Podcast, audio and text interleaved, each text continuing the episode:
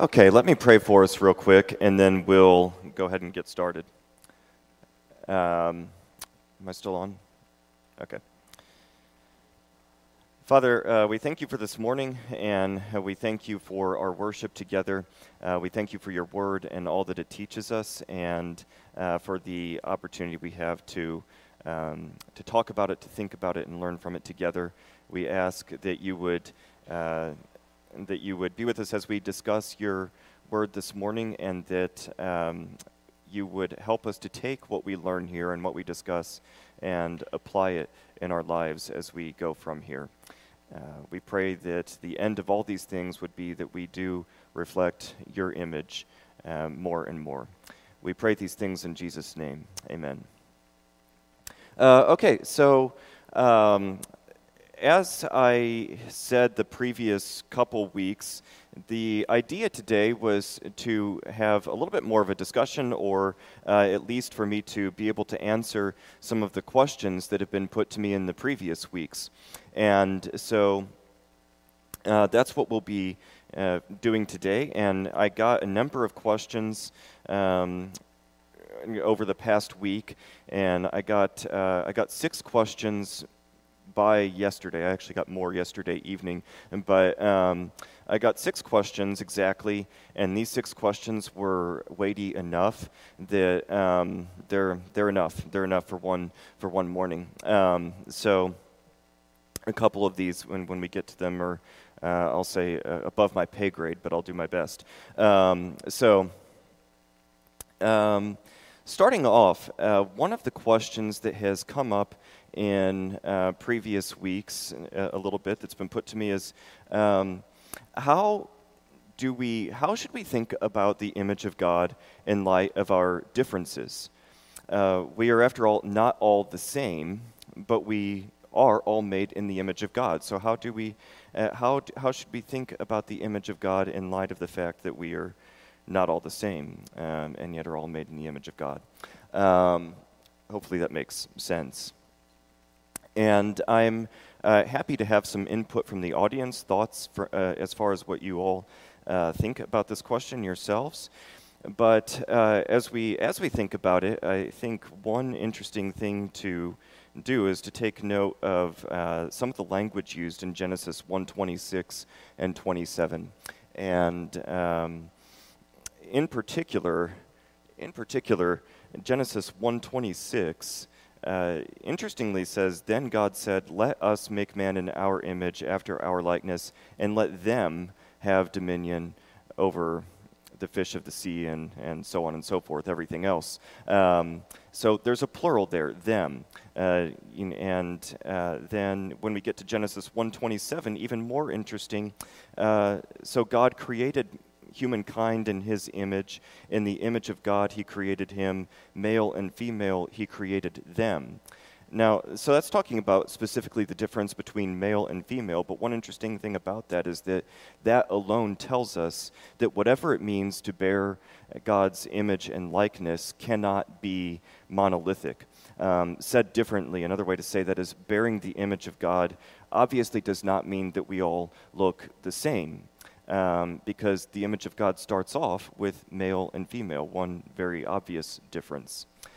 Um, so it strikes me that we can actually take that same truth that from the very beginning, uh, whatever it means to bear the image of God, it does not mean that we all look the same. We can take that and apply that in a number of ways. Not just to gender, as it's applied here, um, but you could apply this equally, I think, to issues like race, ethnicity, um, culture. Um, we can apply this to our vocations. And doubtless there are other things that we can apply this to as well. Um, and those are just a few obvious things that come to mind. Um, but I'm, I'm happy to hear any other thoughts from the audience too. Um, how, how this might, uh, um, how, the, how the image of God might be reflected in our differences. Yes, Linda.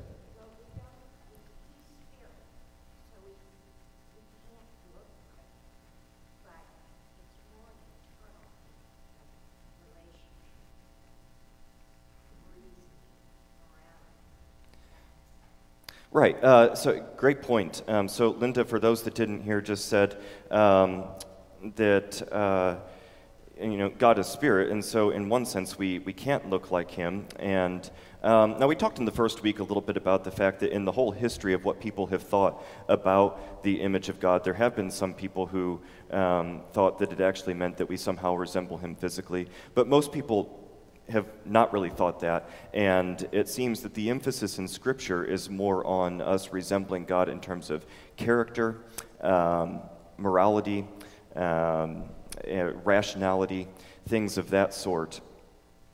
And so, Linda's point, which I think is a good one, is that um, we, we reflect God in terms of our, um, our moral character, our, our spiritual character our rationality. Uh, these are things that that you know apply across the board. You can. It's possible to reflect God, uh, no matter what vocation you have, no matter uh, what um, what gender you are, what race, ethnicity, anything else. Um, there's uh, we can reflect God uh, equally in terms of moral character, rationality, and those sorts of things. Um, other thoughts? Yes, Chris.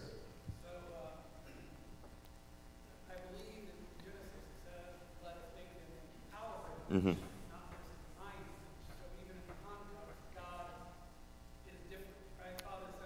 Right. Right.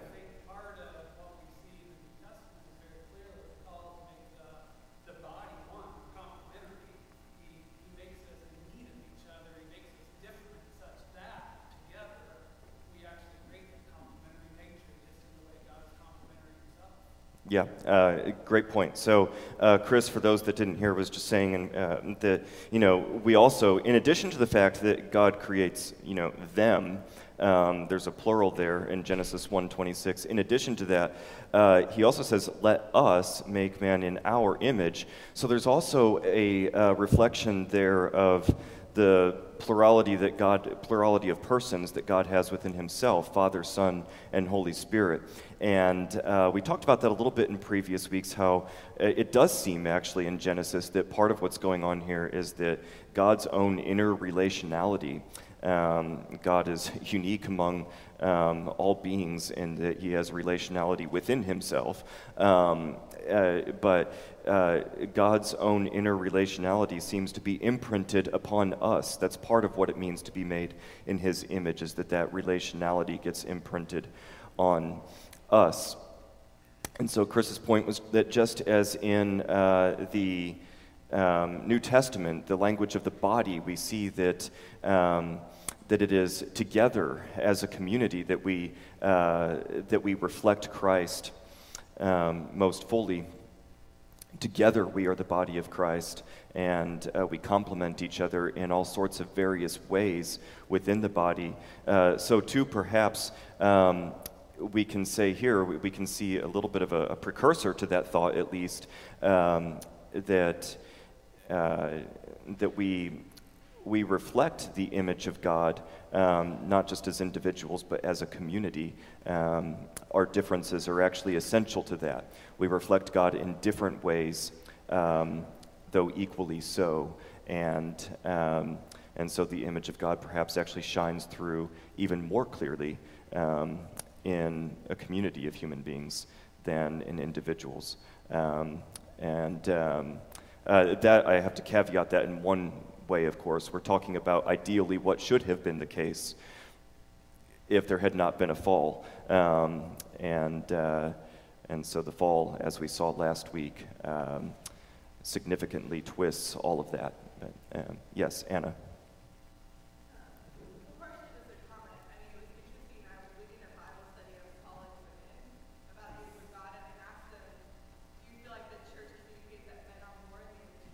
Mm, mm-hmm.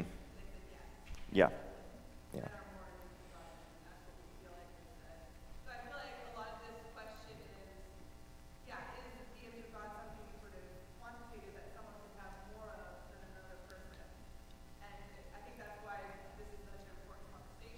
Mm, mm-hmm. Right.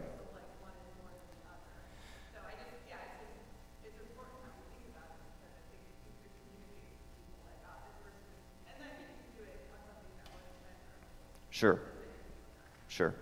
Um, great point. So uh, Anna was just saying uh, that you know in leading a Bible study, she has asked students, um, "Do you um, do you think that, um, that that we tend to see men made in the uh, image of God more than women. Um, so actually, I think it would be interesting to just do a show of hands. Um, as, in terms of the rhetoric that you all have heard used, um, how many of you would say that um, the rhetoric that you have heard over the years uh, seems to um, speak of men in the image of God more so than women, or at least give that impression? Um, how many would say something like that? Not, not here, not, not in Stonehill, just in general, broadly. Okay, so I'm seeing a, a number of hands, and that's not surprising. Um, and uh, I, I, think it's, it's certainly a question that comes up. I remember when I was taking exegesis of Genesis in seminary, this was a question that came up. And um, whatever we want to say of later tradition, which is going to go in all sorts of different directions, I think that we can see here very clearly in Genesis 1:27 that male and female are equally made in the image of God. And that, that is really important uh, to parse out. Um, one of the things, of course, that we run into in Genesis 1:26 and 27 is a translation issue. Um, a lot of translations, including the ESV, will say, you know, uh, let us make man in our image in Genesis 1:26, followed by, uh, so God created man in His image uh, in Genesis 1:27.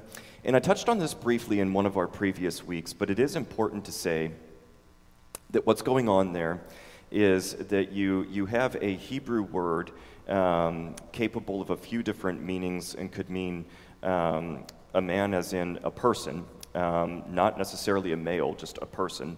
Um, it could also, the same word could mean um, man as in uh, humankind, so talking about more or less the species as a whole, not even an individual. Um, and uh, what it actually does not really refer to is um, a, a male. And, uh, you know, so this has to do with more archaic forms of, well, shouldn't really say archaic necessarily, but, um, but it was common in, uh, more common in um, previous generations of, um, to, to speak of, uh, to use man as sort of a generic um, for a human being. Um, when we read the word man in Genesis 126 and 127, uh, we really have to see it in that generic sense. And um, uh, the Hebrew word does not refer to a male, it refers to either a person or to, you could say, the species as a whole, humankind. Um, and uh, some translations will now translate it that way. If you look at translation traditions in other languages, um, I haven't looked at them all, but I occasionally will read the Bible in German just to practice my German or, or French or something like that. And uh, they're using words that are more analogous to humankind than, um, than a, a, man as in a male. Um, so that's important to get clear here. Now, in Genesis 1:27, then, when we see so God created man in his image, we really need to read that as God created humankind in his image. Um, then in the second line of that, in the image of God, he created him. The pronoun there, him, is really referring back to humankind. So again, does not necessar- necessarily specify um, male anything. And then the final line there actually makes all of that very clear because it says male and female, he created them. Um, in terms of Hebrew um, Hebrew literary style. This is what we would call parallelism. Um, and that line, male and female, he created them, is actually supposed to be a thought synonymous with, in the image of God, he created him, um, meaning humankind. So, so it's actually extremely clear. I mean, and more clear if you're reading it in Hebrew, but it's, um, but it's very clear in Genesis 1 26 and 27 that male and female are equally created in the image of God. Um, but I'm not sure that that comes through, whether because of translation issues or various other traditions and, and, and certain aspects of our history. Um, I'm not sure that that comes through in many discussions of the image of God. So it does need to be said clearly. And, uh, and as Anna said, you could apply that same thought in other directions to race, ethnicity, culture, um, a lot of other things. And, um, and so uh, theologians have, of course, um, uh, discussed some of those issues at length. Um, but, that, but for now, um, since I don't have time to go full into all of that, um, uh, it, it, I think it at least needs to be said that there is, there is a clear answer to the question in Genesis 1:27. The image of God refers equally to male and female. So, um, uh, okay. Um, do we want to discuss this one further, or should we go on to question number two? Um, all right, I'm, I'm seeing two. Um, so let's, uh, let's go ahead and move on. Um, second question that I received was um, How does the truth that we are made in the image of God play into pro life debates? And so, uh, to start, for one thing, it certainly has played into pro life debates. It's one of the um, biblical doctrines that is discussed um, in connection with um, pro life arguments um, frequently. And, but let's just think through scripturally for a minute how the truth that we are made in the image of God might affect our thinking about pro life debates. Uh, to begin with, one thing that we saw in previous weeks was that the truth that we are made in God's image raises the bar for the sanctity of life to the highest degree possible. Um, and I didn't put it up on the screen, but Genesis 9 6, a verse that we've talked about in past weeks, um, makes clear that uh, from God's perspective, to kill a human being is to assault God's own image. Um, and so it's, uh, it's an incredibly serious thing in Scripture. And, um, and so, so, one thing that we see if, if, people are indeed made in God's image, every single human being that we, that we encounter um, is, is a reflection of God's image. Um, this has to raise, as I said, this has to raise our thinking about the sanctity of human life to the highest possible degree.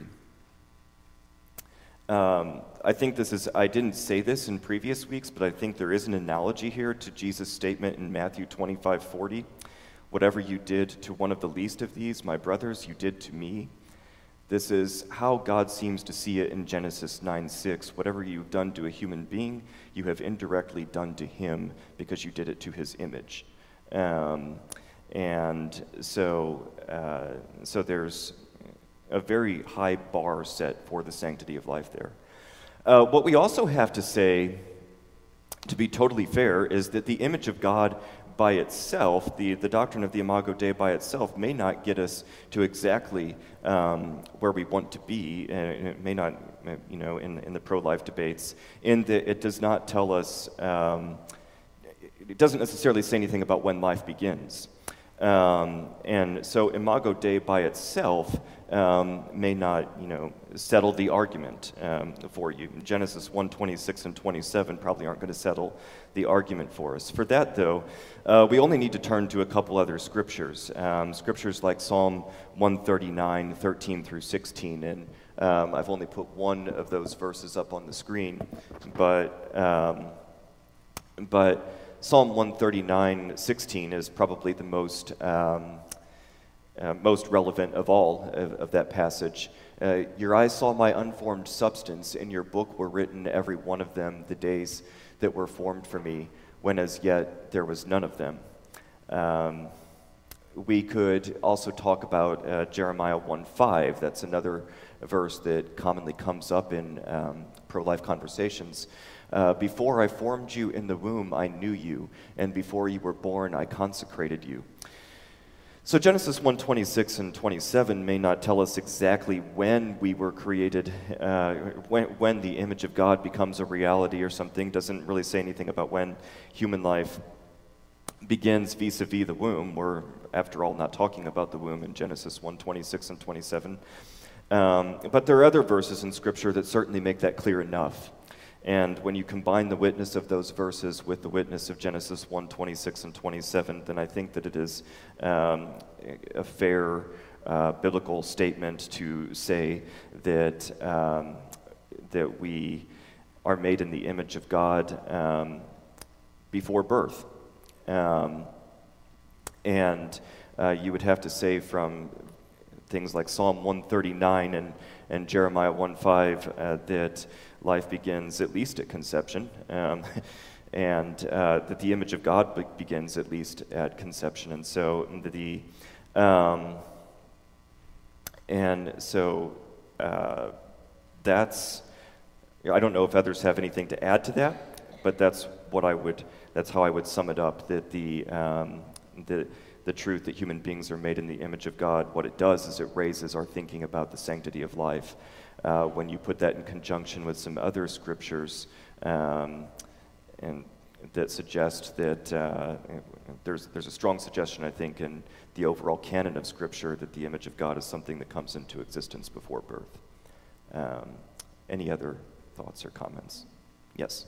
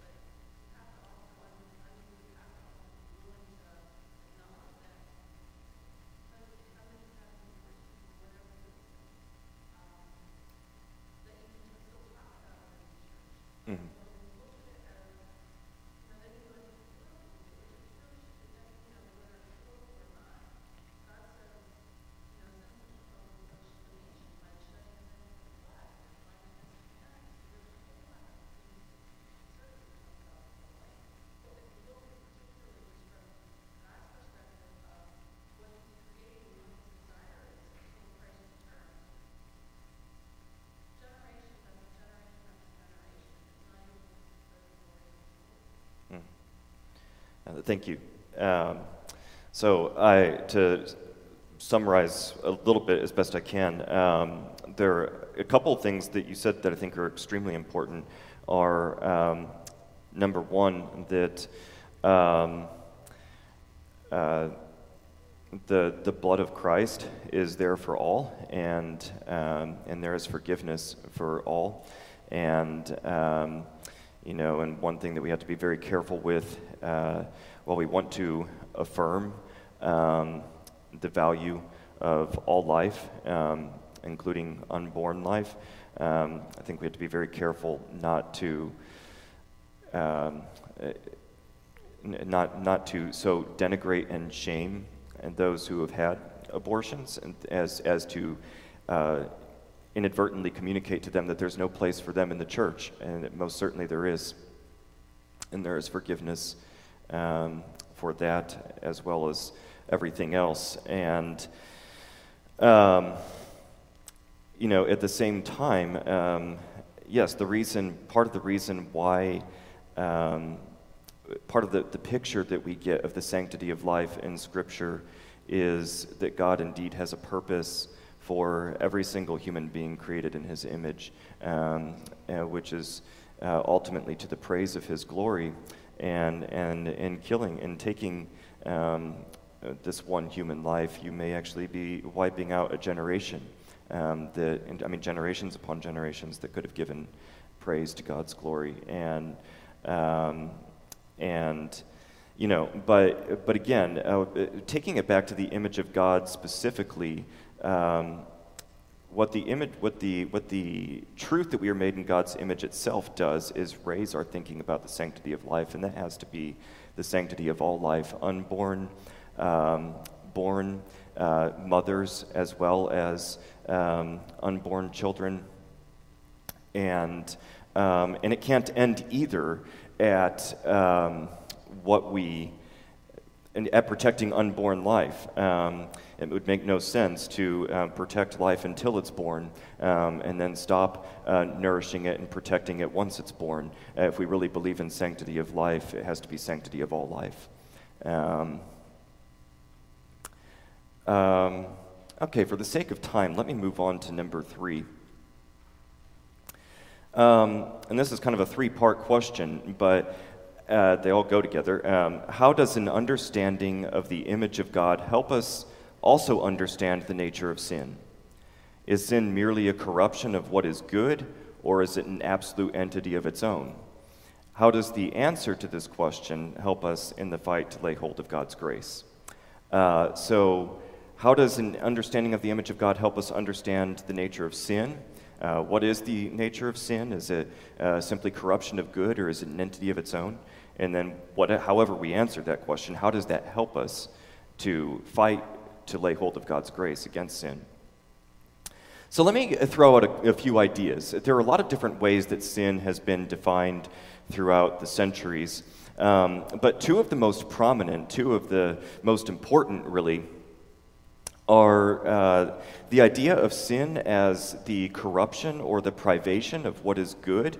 This comes into Christian theology through Augustine and has been one of the um, most influential concepts of what evil is or what sin is, for that matter, um, throughout history.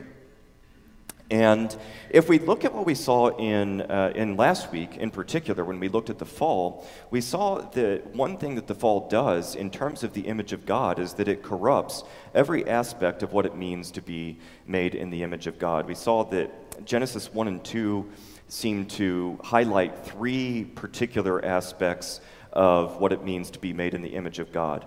One is our. Um, our relationality and, and especially our kinship to God Himself. Um, another is how we represent God as His uh, royal representatives, kingship, stewardship, ideas like that.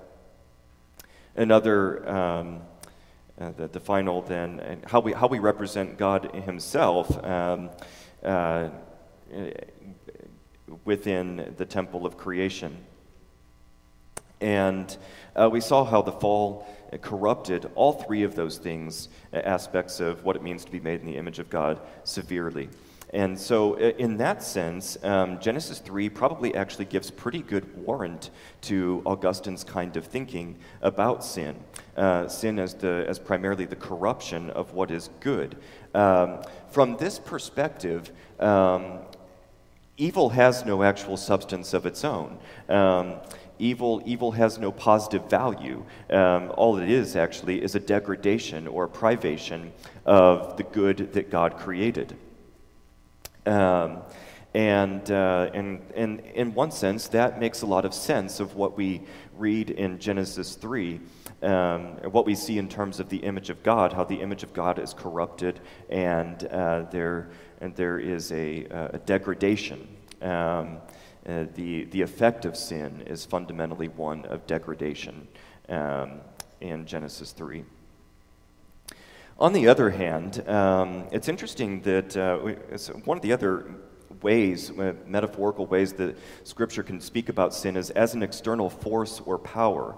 Now, this comes through especially in Paul's writings.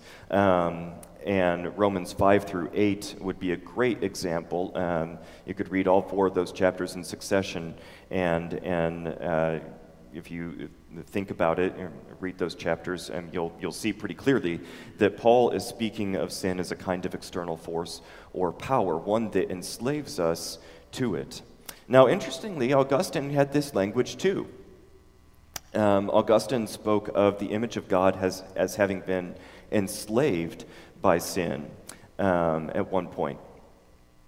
And so uh, there, there are sort of two different images here of, of sin in relation to the image of God. One is that sin is um, primarily, uh, at least, whether we say sin is the corruption of good, uh, it is at least it leads leads to it results in the corruption of the image of God.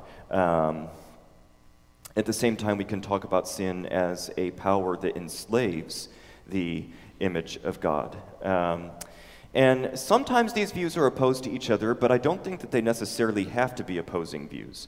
Um, we can think one another metaphor that is sometimes used for sin uh, later than Paul or Augustine, but I think does justice to both, is um, we, we, can think of sin as a sort of uh, power or a sickness that corrupts the good in us, like a cancer or a virus.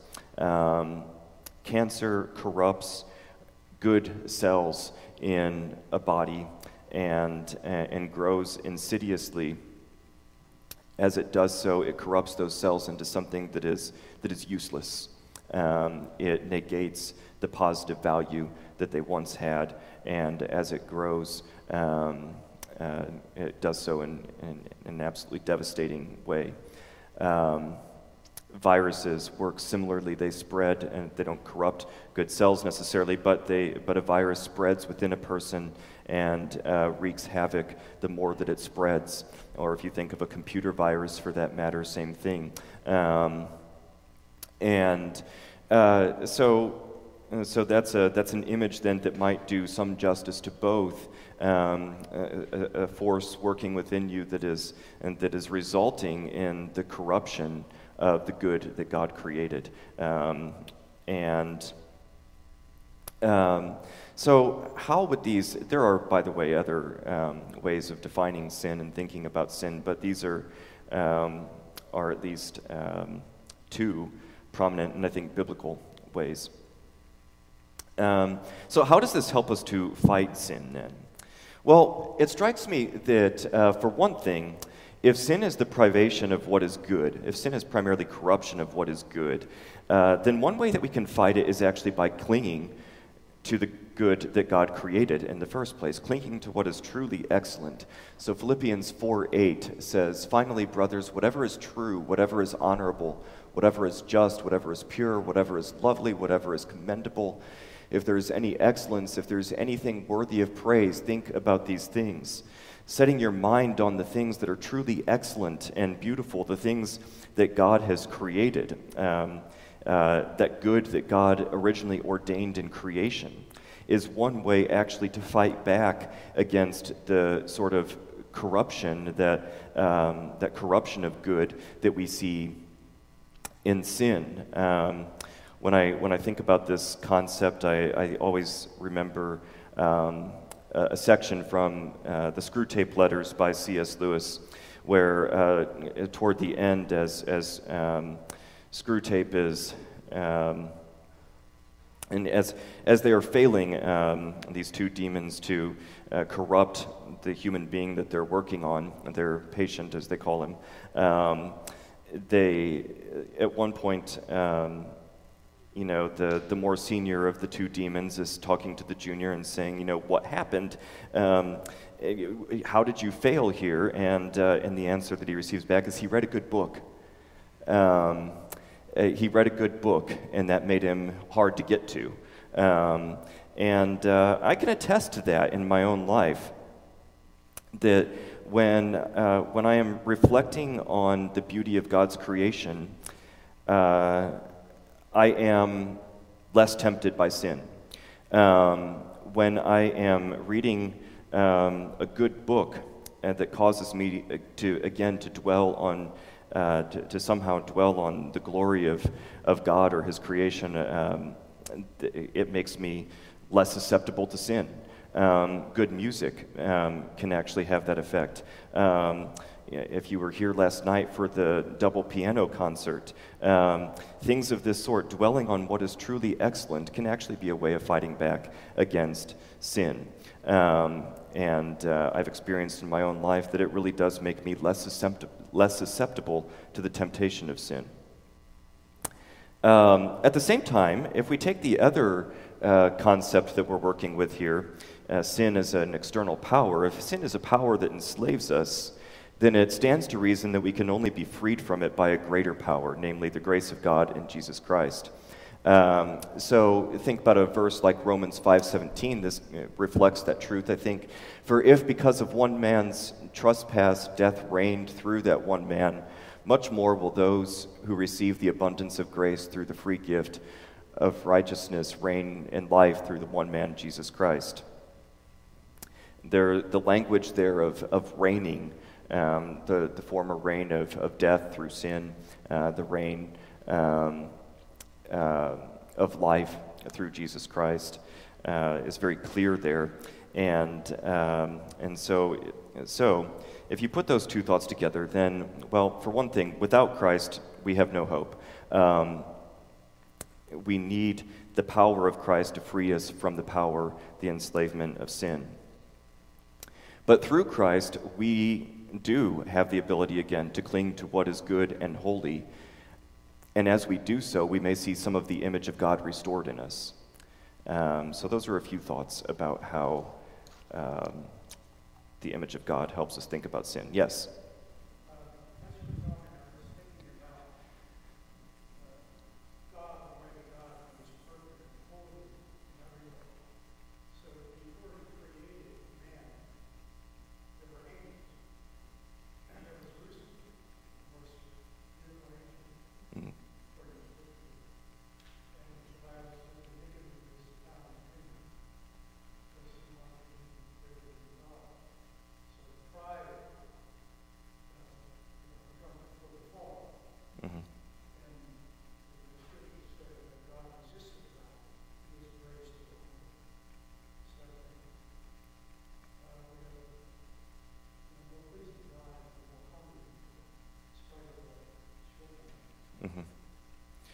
Uh, yes, so there is certainly an aspect of pride, I think, in the original sin that happens in the fall. And it stands to reason that if, you know, humility is its opposite, um, humility is also one way that um, we can lay hold of God's grace, fight against sin. Um, and um, yeah, so thank you for that. That's a good thought. Anything else before? Yes.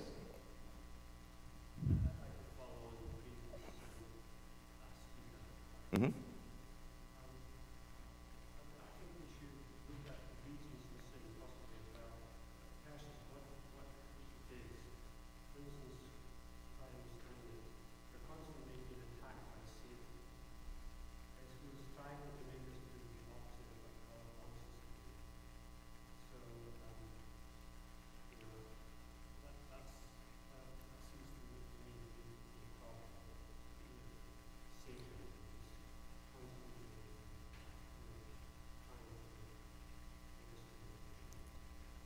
Right. Um, so, yeah, and that gets into a slightly different issue the reasons for sin, um, what, what motivates us to sin. And certainly, uh, the temptation, temptation from Satan is one aspect of that. There are also other verses, such as um, in, in the book of James. Um, the exact verse reference is escaping me at the moment, but in the book of James, we also see that um, James ascribes temptation to sin to our own, our own um, lusts, um, our own sinful desire, uh, which is a part of us ever since the fall. This innate lure to sin. And so I think there's a little bit of a both and there that um, I think the, the picture that I get from a lot of scripture, including James, is that um, sometimes we don't really need any help from the devil. Um, uh, we would do it by ourselves. Um, on the other hand, he is seemingly very happy to help um, and, um, and to push us along in that direction. Um, and uh, so, so there's the idea of resisting the devil in Scripture, um, and then there's also the more difficult issue in some ways of how we resist our own inherently sinful impulses, um, which um, we, we can't really do either of those things resist the devil or resist our own sinful impulses apart from Christ. Um, but uh, yeah, so let me go ahead and I have one minute left. Um, and this is right where I get to the questions that are, I would say, above my pay grade. Um, and so I've written down some notes here, but um, I can't possibly, there's, there's, I'm not even going to try with one minute left um, to get into this. Um, so I only got through half of the questions. I should have known it was ambitious to get through, to try to think I could get through all six. Um, but I hope this was helpful. I do have my notes here, and I'm uh, perfectly happy to interact further about any of these things. Um, if you read something in the notes that you have questions about, feel free to email me, and um, maybe I can. Uh, I might even think about coming back to some of these things next week. Um, so, anyway, uh, thank you all. I hope this was helpful, and I'm sorry that we didn't get through all of the questions. and so, we'll, I'll be back here next week.